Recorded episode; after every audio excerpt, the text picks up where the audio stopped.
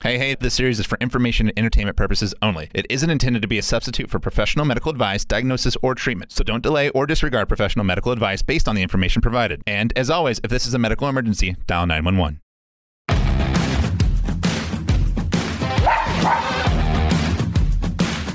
Welcome to Going to Health. For people, from people. Hey, Dr. Downing, you were mentioning how you're saying younger patients coming in. Are surgeries becoming more, uh, more of the thing, or are you still trying to use form of physical therapy? Do most of these modern injuries need surgical care? Usually not. I think most of them can be managed conservatively with physical therapy, occupational therapy, certified hand therapy. But the concern has to be again, you have kids from 15 to about 25. I mean, we're, we won't stop swiping. We're not going to stop taking right. selfies. We're not going to stop playing video games. I mean, there's got to be a real concern what's going to happen in 20, 30 years. I mean, it's highly addictive, and at some point, there's going to have to be some disconnect from our hands, and that's when you kind of plug in the port in the back of your neck and I don't know when, yeah, microchip in your wrist or some. So, are there other common injuries besides avocado hand and gamer's thumb? The classic position to make your median nerve in the front of your wrist, which controls sensation to your thumb, index finger, middle finger, and half of your ring finger.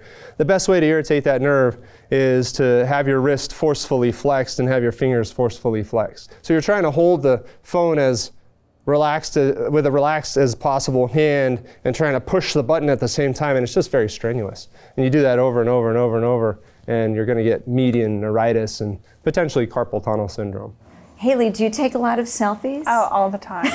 Every day. I don't leave the house. A selfie a day.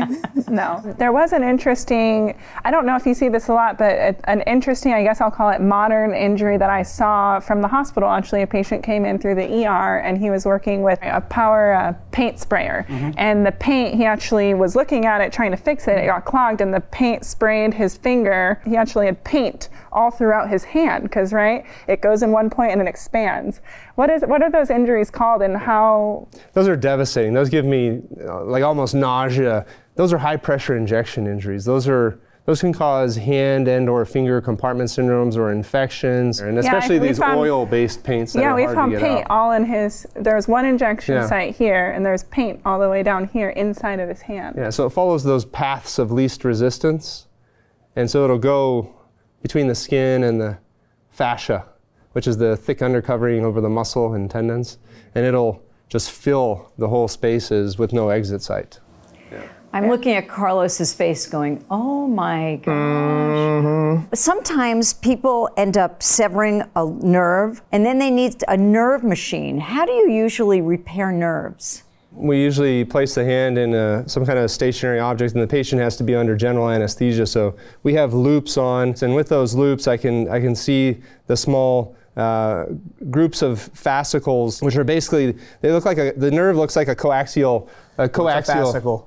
A fascicle is like help me here, doc. Is like a string, uh, and you can see the groups of strings of okay. the of the nerve, and it looks like a coaxial cable that you might oh, plug okay. into an old now CRT that I know. Uh, TV. I that I've yeah, seen. Sorry, it's generational, and uh, and so I have no idea. Yeah. So so those fascicles you can in the smaller nerves there's usually just one group and you try and line up those groups and, and we use what's called 8-0 nylon which is a type of suture that's as fine as hair. You pass through the the epineurium which is the outer covering or casing of the nerve and you can pull the the nerve ends together.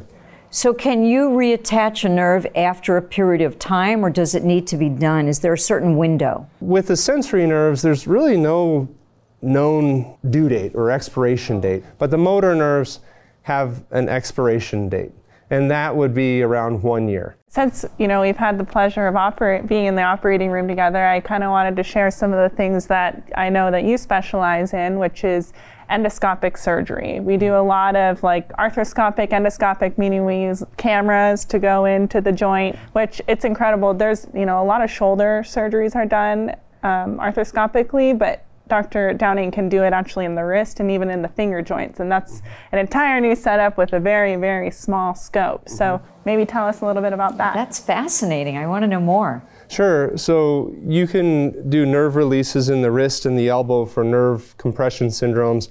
including carpal tunnel syndrome, which is a nerve compression syndrome in the wrist, and cubital tunnel syndrome, which is a nerve compression syndrome in the elbow. And it can be done under general anesthesia, sedation with local anesthesia, or wide awake.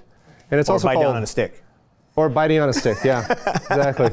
But I think the local anesthesia is, is an interesting prospect because we can inject epinephrine with the local anesthetic, let it rest for 30 minutes, and then we bring them back to the operating room and we can make the incision on the skin and it doesn't bleed.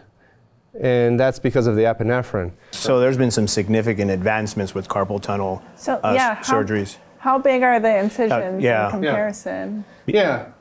Because I, I- again I've been in the workforce for such a long time. I used to work for the grocery stores uh, when I was a kid, and I remember a lot of the checkers uh, because of that repetitive hitting the buttons. They wound up getting carpal tunnel on both wrists, and then they wound up getting the surgery, and they were they were done. Like they pretty much were out.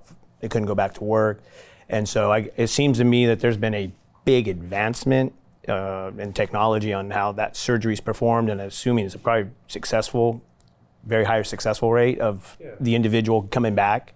Yeah, I think so. You're doing less tissue trauma with the endoscopic approach.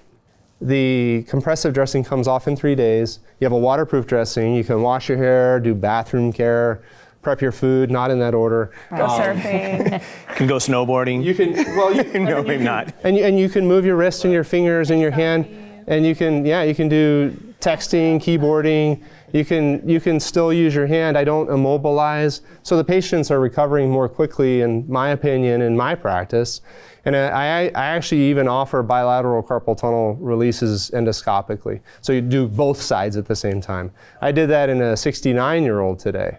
And she saw the value, which is one session of general anesthesia, one rehab after both wrists are done, and there's actually literature to support this. And the Journal of Bone and Joint Surgery from June of 2014, this is one big land, landmark flagship article within my relevant body of orthopedic literature that I always quote because it proved to me that I could make that leap because I had literature to support it, which is patients who have one side done wish they had both sides done if they have it on both sides, and patients that had both sides done are glad that they didn't have one at a time. And the reason being, and the rationale behind not doing one at a time, is you have one limb decommissioned from surgery, which intrinsically you're going to think I need to like protect that and not use it. So I'm going to overuse my other side, which still has carpal tunnel syndrome, and is going to get worse. Right. So now I have a stiff postoperative hand and a worse carpal tunnel hand when I could have had both done and using them because can't use your hands, can't really do much. And so I have had a big following of patients that are looking for both sides done at the same time.